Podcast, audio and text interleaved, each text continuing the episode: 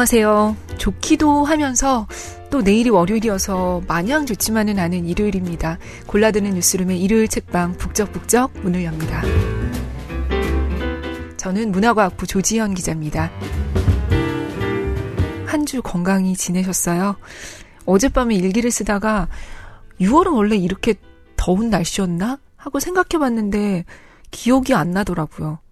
뭐 5월이나 7월은 뭔가 뚜렷한데 6월은 그 사이에 있는 날씨에 있어서는 존재감이 좀 약한 달이었던 것 같아요. 그런데 요즘 보면 그냥 여름인 것 같죠? 누군가 그러시던데 요즘은 1년이 봄, 여름, 가을, 겨울이 아니고 겨울, 여름, 아주 더운 여름, 여름, 겨울이라고도 하시더라고요. 6월이 이렇게 날씨는 그동안 잘 기억나지 않는 달이지만 실제로 6월이 그런 달은 또 아니죠. 이 녹음이 업로드되는 오늘은 6월 12일. 그리고 제가 녹음을 하는 지금은 6월 10일이에요. 60 민주항쟁이 있었던 날입니다. 1987년 6월 10일. 그 하루 전인 1987년 6월 9일 저녁 5시 이한열 열사는 대통령 직선제를 요구하는 대규모 집회를 하루 앞두고 열렸던 대학 내 집회에서 뒤쪽 머리에 경찰이 쏜 최루탄 쇠조각을 맞고 쓰러집니다. 이때 22살이었어요. 이 사건은 6월 항쟁의 도화선이 됐고 결국 대통령 직선제가 이루어집니다. 그러나 병원으로 옮겨진 이한열은 7월 5일 세상을 떴고 7월 9일 날 열렸던 장례식에는 150만 추모 인파가 몰렸습니다. 그 쓰러질 당시에 이한열 열사가 입었던 옷과 운동화는 모두 이한열 기념관에 보관돼 있는데요. 이 중에서도 특히 운동화는 밑창이 거의 다 부스러져 내렸던 거를 지난해 미술품 복원 전문가인 김기현 박사가 복원을 했어요. 오늘 소개할 책이 바로 이 운동화 복원에 대한 소설이에요. 김숨 작가님의 신작 소설 엘의 운동화입니다. 어, 단순한 운동화를 넘어선 그 운동화의 의미, 그리고 복원의 의미를 담고 있는데요. 먼저 소설의 제일 첫 부분부터 읽어보겠습니다.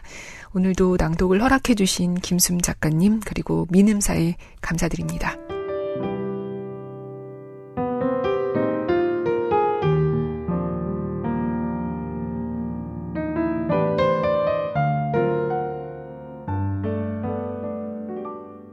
마크 퀸은 자화상들을 자신의 피로 만들었다. 그는 5년 동안 꾸준히 피를 뽑아 인간의 총 혈액량인 4.5리터가 모아지면 그것으로 자화상 셀프를 제작했다. 자신의 두상을 모형으로 한 석고 거푸집에 피를 부은 뒤 응고시켜 완성한 그 작품들은 영하 9도 내외의 특수 냉동고 안에서만 형태 유지가 가능한 운명을 태생적으로 가지고 있었다. 1996년 제작한 두 번째 셀프는 영국의 유명한 수집가 찰스 사치가 소장했는데 청소부가 그만 실수로 냉동고의 전원 코드를 뽑는 바람에 피가 녹아내려 훼손되었다. 그 작품은 녹았다가 응고된 흔적들을 아물지 않은 흉터처럼 고스란히 간직하고 있다.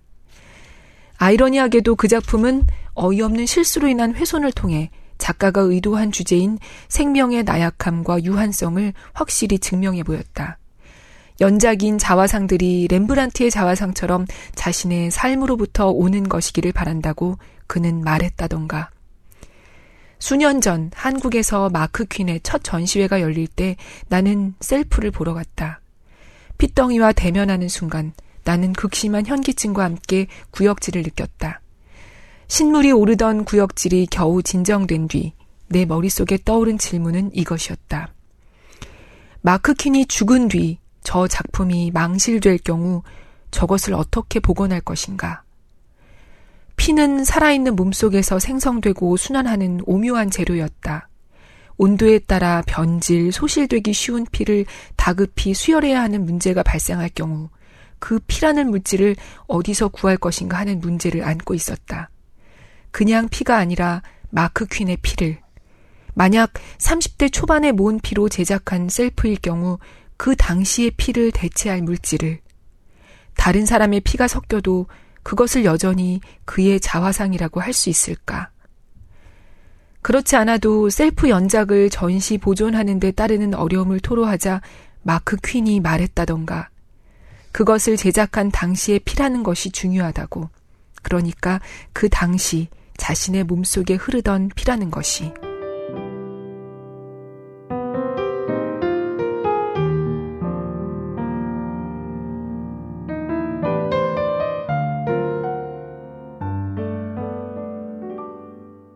네, 소설은 이렇게 마크 퀸이라는 작가의 작품으로 시작합니다.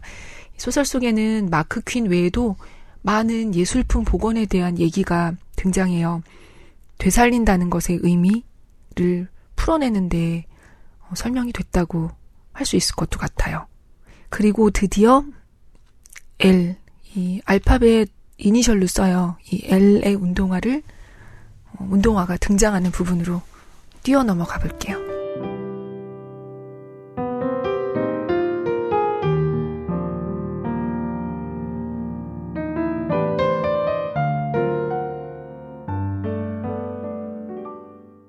LA 운동화라고 했다. 채관장은 LA 운동화를 가져오는 대신에 그것을 찍은 사진을 가져왔다. 운동화가 손으로 집어들 엄두조차 내지 못할 만큼 심각한 상태라는 것을 나는 사진으로 충분히 짐작할 수 있었다. 사진 속 LA 운동화를 통해 내가 깨달은 것은 두 가지였다. 하나는 LA 운동화가 질량, 밀도, 탄성 등 물리적 성격을 띤 물질이라는 것. 또 하나는 유물이든 예술작품이든 유품이든 그 어떤 물질이라는 것이었다.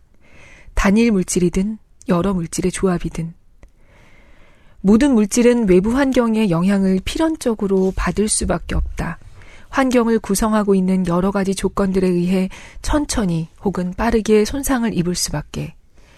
이산화탄소 같은 무색의 기체들, 수증기, 적외선, 자외선, 진동 등에 의해 산소와 결합해 굳는 유화물감이 화학적으로 완전하게 굳는데 소요되는 시간은 10년이다. 뚜껑을 꼭 닫은 용기 속 유화물감이 수년이 지나도록 액체 상태를 유지하는 것은 그 때문이다. 따라서 유화 작품에 먼지가 묻으면 느리게 굳는 과정에서 먼지가 작품 속으로 먹혀들어 손상을 입을 수밖에 없다. 순전히 그러한 이유로 유화 물감보다 아크릴 물감을 선호하는 화가들을 나는 알고 있다.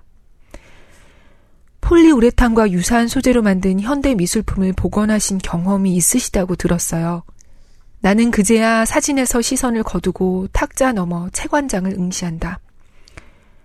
아니요, 저는 다만 사례를 알고 있습니다. 아, 그런가요? 마르셀 듀샹의 제발 만지시오라는 작품이 미국에서 복원된 사례가 있습니다. 폴리우레탄은 열화가 일어나는 매우 불완전한 재료다.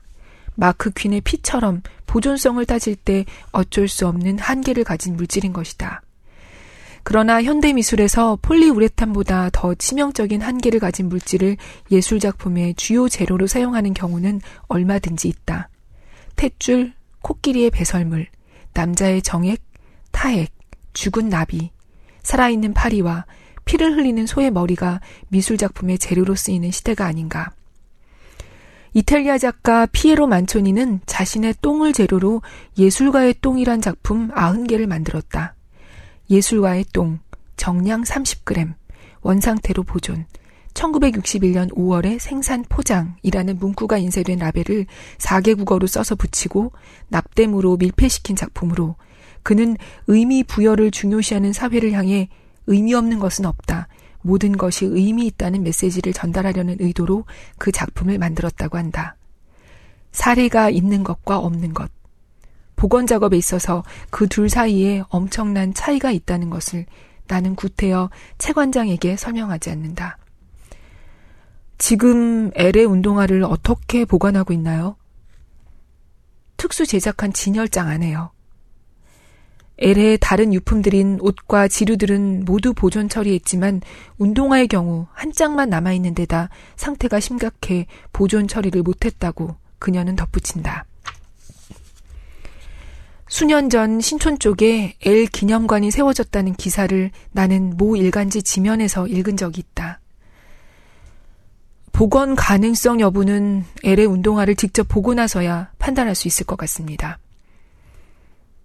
기념관에 오시면 LA 운동화를 보실 수 있어요.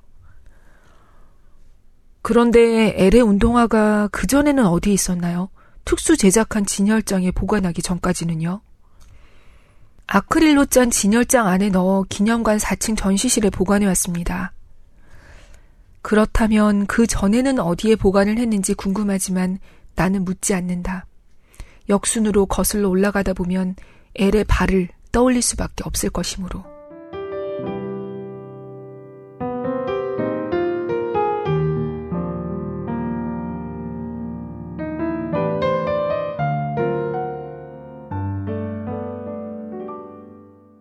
네, 이렇게 해서 이 나로 표시된 이 보건 전문가는 이 채 관장과 운동화에 대해서 조금 더 얘기를 나눠요.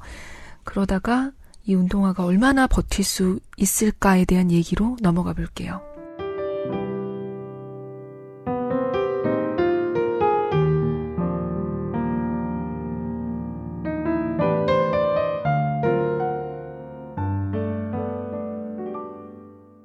얼마나 버틸 수 있을까요?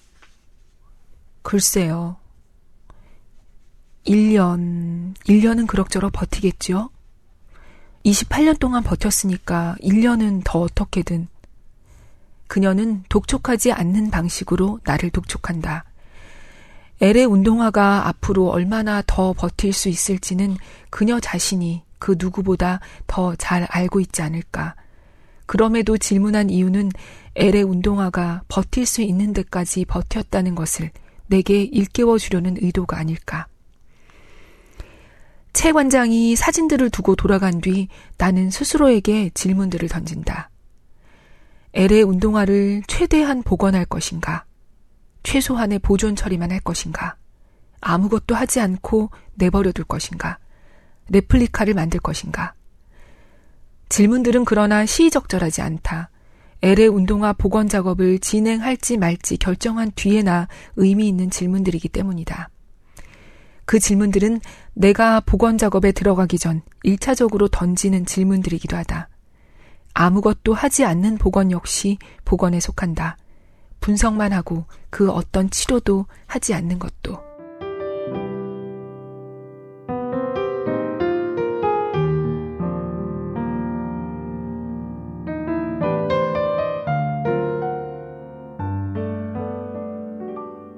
네, 이렇게 해서 나는 이 운동화를 과연 내가 복원 할 것인가, 할 수 있을 것인가에 대해서 굉장히 깊게 고민을 해요.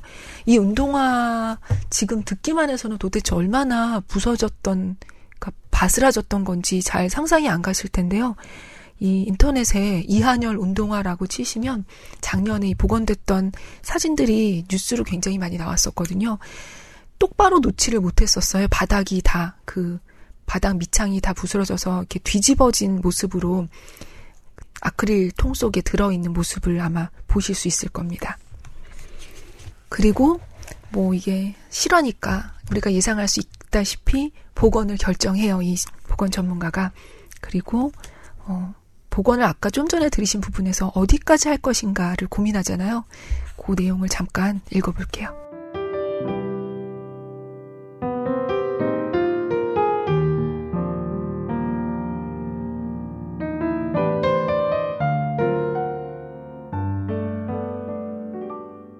내가 복원해야 하는 것은 28년 전 엘의 운동화가 아니다.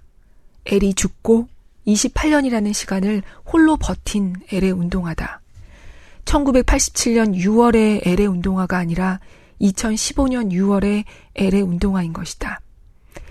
28년 전 엘의 발에 신겨 있던 운동화를 되살리는 동시에 28년이라는 시간을 고스란히 담아내야 하는 것이다.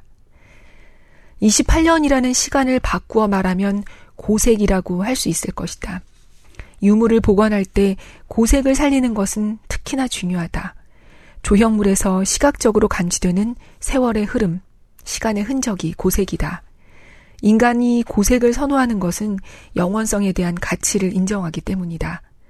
르네상스 시대에 중색 것으로 보이게 하기 위해 황색의 바니쉬를 사용했다는 기록이 있는 것을 보면 영원성을 추구하는 것은 유한한 인간의 본능이 아닐까. 무한한 존재가 되고자 하는 욕심이.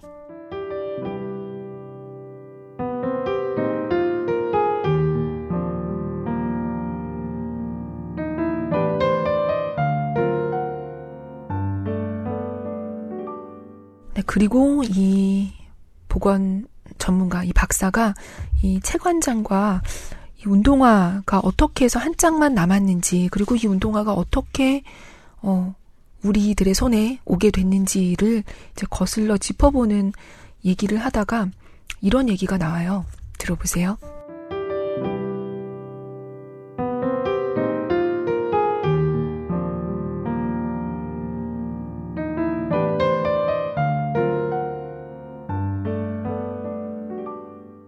투성이가 되어 응급실에 실려오면 간호사가 가위로 옷을 갈기갈기 찢어요.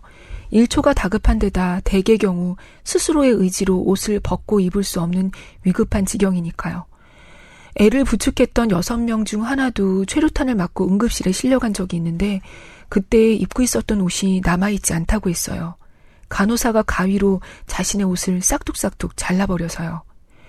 대개 경우를 생각하면 피를 흘리면서 응급실을 실려온 엘의 옷도 가위로 갈기갈기 찢겨 버려졌어야 맞지만 그렇지 않았던 거예요. 추측이지만 제 생각에는 응급실에 도착했을 때만 해도 엘에게 의식이 있었던 게 아닌가 싶어요. 엘이 스스로 옷을 벗었던 게 아닌가. 그제야 나는 그녀가 어째서 엘의 옷가지와 운동화 한 짝이 여태까지 남아있는 것을 기적이라고 말하는지 이해가 된다. 나는 역사를 기억의 투쟁이라고 생각해요. 그리고 기억은 구체적인 매개물로 형성되고 유지되는데 엘의 운동화 같은 물건이 그 매개물이 아닌가 싶어요.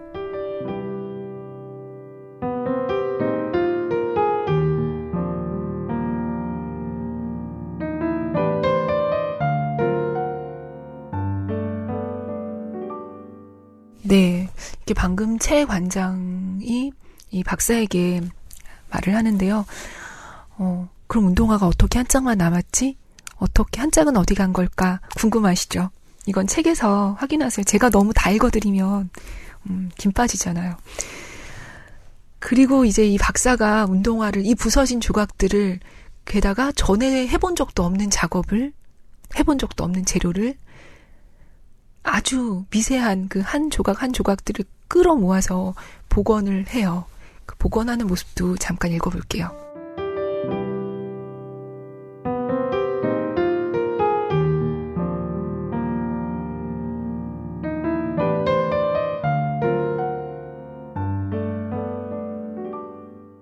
밤 11시, 엘의 운동화를 혼자 감당해야 한다는 사실이 무겁게 나를 짓누른다. 엘의 운동화가 수년 전 보존 처리한 야외 조형물보다 거대하고 까다로워 보인다. 청동으로 제조한 5층 높이의 그 야외 조형물에 접근하기 전 나는 댐이나 터널 같은 건설 현장에서 일하는 인부처럼 안전 장비를 단단히 갖춰야 했다. 엘의 운동화에 접근하기 위해 나는 고작 양손에 위생 장갑을 착용한다. 그런데 온몸에 묵직하고 거치적거리는 안전장비를 주렁주렁 착용한 것처럼 엘의 운동화에 한 발짝 더 다가가기가 힘들다. 작업 방식을 따지자면 나는 여럿이 함께하는 협업보다 혼자 하는 작업이 기질에 맞다. 불가피한 경우가 아니고서는 처음부터 끝까지 혼자 작업한다. 대형 야외 조형물의 보존 처리와 복원 작업에 흥미를 느끼는 무는 협업을 선호한다. 고무 재질의 백색 위생 장갑을 착용한 손이 이물스럽게 느껴지는 게 내 손이 아니라 다른 누군가의 손 같다. 내 의지를 벗어나 있는. 나는 중압감을 겨우 떨치고 에폭시 수지가 든 용기 뚜껑을 개봉한다. 용기에서 스멀스멀 올라와 서서히 작업대에 떠도는 에폭시 수지 특유의 냄새를 맡는다. 투석을 기다리는 신부전증 환자처럼 엘의 운동화는 아무 말이 없다. 엘의 운동화를 플라스틱 용기에서 꺼내지 않고 작업을 진행한다. 전시실 진열장 안에 진열돼 있던 상태 그대로. 밑창에 는두 개의 구멍 중 세로로 길게 낸 구멍으로 주사기를 가져간다. 주사기에 바늘 끼우는 구멍을 구멍 속에 끼운다. 눈금 표시가 되어 있는 주사기 겉통에는 에폭시 수지가 3분의 1 정도 차 있다. 주사기의 엄지 누름대를 천천히 누른다. 바늘 끼우는 구멍에서 토해진 에폭시 수지가 밑창에 난 구멍 속으로 스며드는 것이 느껴진다. 스며들자마자 퍼져 밑창에 벌집처럼 분포한 미세한 틈, 공간들 속으로 스며드는 것이. 나는 잠시 뜸을 들였다가 다시 에폭시 수지를 주입한다. 에폭시 수지를 주입하고 멈추기를 반복한다. 6mm를 겨우 주입하고 주사기를 거둔다. 에폭시 수지 주입에 주사기를 사용하는 것은 극소량씩 주입하기 위해서다. 한꺼번에 많은 양을 주입하는 것은 치명적이다. L의 운동화는 극소량만 받아들일 수 있다. 주사기를 내려놓고 위생 장갑을 벗는다. 온도와 습도를 체크하고 플라스틱 상자 뚜껑을 닫는다. 에폭시 수지를 주입하는 내내 긴장하고 있었던 탓에 극심한 피로가 몰려온다. 작업대를 집요하게 비추고 있는 스탠드를 끄고 나서도 나는 작업대를 떠나지 못한다. 새벽 4시가 다 되어서야 작업실을 나선다. 꼬박 하루가 지나서야 나는 다시 작업대 스탠드를 밝힌다. 전날 에폭시 수지를 주입한 부분을 면봉으로 눌러 얼마나 굳었는지 확인한다. 완두 콩알 정도의 면적이지만 단단해져 있는 것을 확인할 수 있다. 주사기로 에폭시 수지를 한 차례 주입하는 데 드는 시간은 5초에 불과하지만 그 한 방울을 주입하기 위해 내가 마음을 다잡아야 하는 시간은 5시간이다.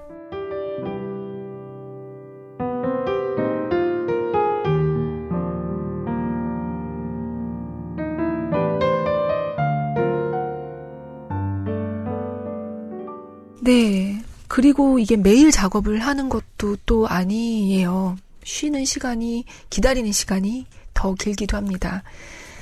어, 잠깐 또 다른 부분도 읽어볼게요.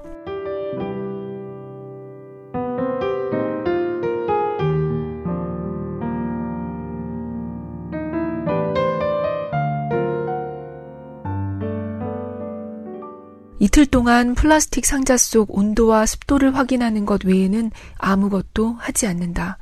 복원 작업을 중단한 것은 아니다. 나는 지켜보는 중이다. 엘의 운동화는 싸우고 있었다. 살기 위해서. 살고 싶어 하는 의지가 엘의 운동화에 발생한 것이다.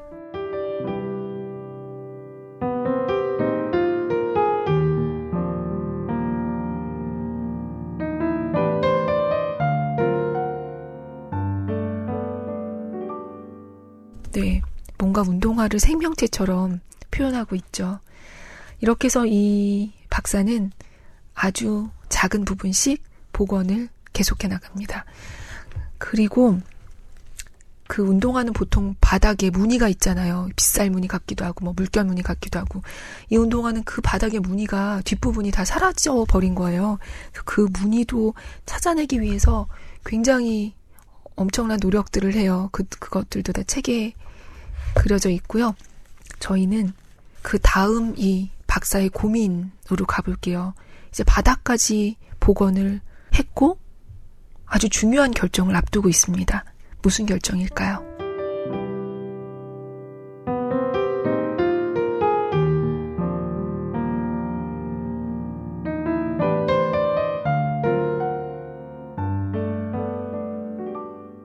나는 한 가지 중요한 결정을 내려야 한다.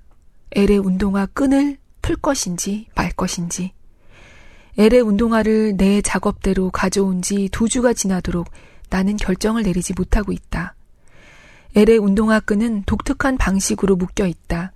엘의 운동화를 예술작품이라고 가정할 경우 작가의 의도가 드러나는 부분이 바로 끈이다. 나는 끈을 풀 자신은 있지만 묶을 자신은 없다. 더 정확하게 말해서 엘이 묶은 방식 그대로 묶을 자신이. 보건가인 내가 너무 많이 개입한다는 판단에 따라 나는 끈을 그대로 둔 채 복원 작업을 이어서 진행해 나가기로 결정한다. 그 결정 때문에 복원 과정이 훨씬 더 난해하리라는 건 잘 알지만.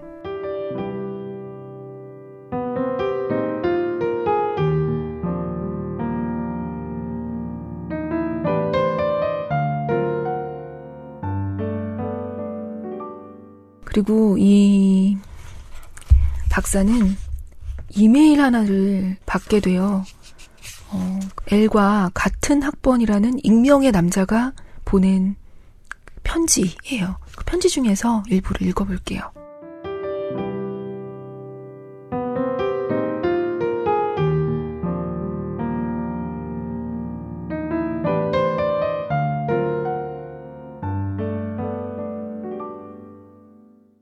실례인 것을 알면서도 제가 이렇게 불쑥 메일을 드리는 것은 L이 신었던 운동화가 한때 저의 운동화이기도 했기 때문입니다.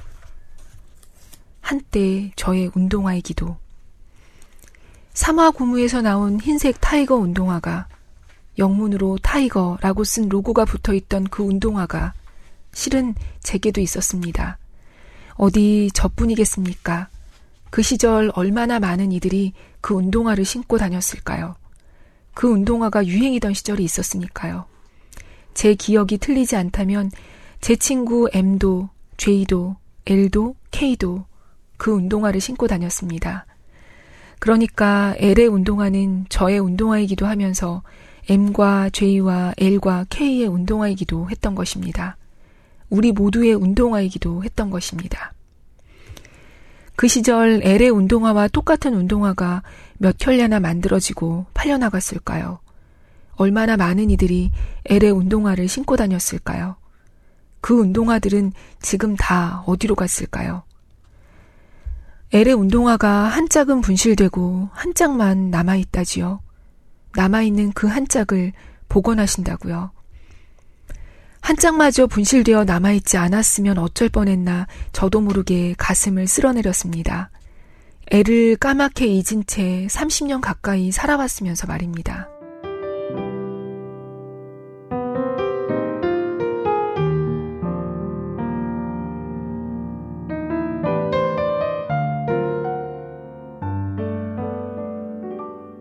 네, 어, 제가 앞에 읽지 않고 넘어갔던 부분에 이런 내용이 있었어요. 엘의 운동화가 다른 한 짝을 잃고 저 홀로 버틴 횟수는 28년이다. 28년은 엘이 지상에서 살다 간 생애보다 7년이나 긴 시간이다. 1966년 8월에 태어난 엘은 1987년 7월에 생을 마감했다. 21년 남짓 생을 살다가 간 것이다. 생각할수록 너무 짧은 생이었다. 오래오래 살겠다고 다짐하는 한 어머니를 보았다.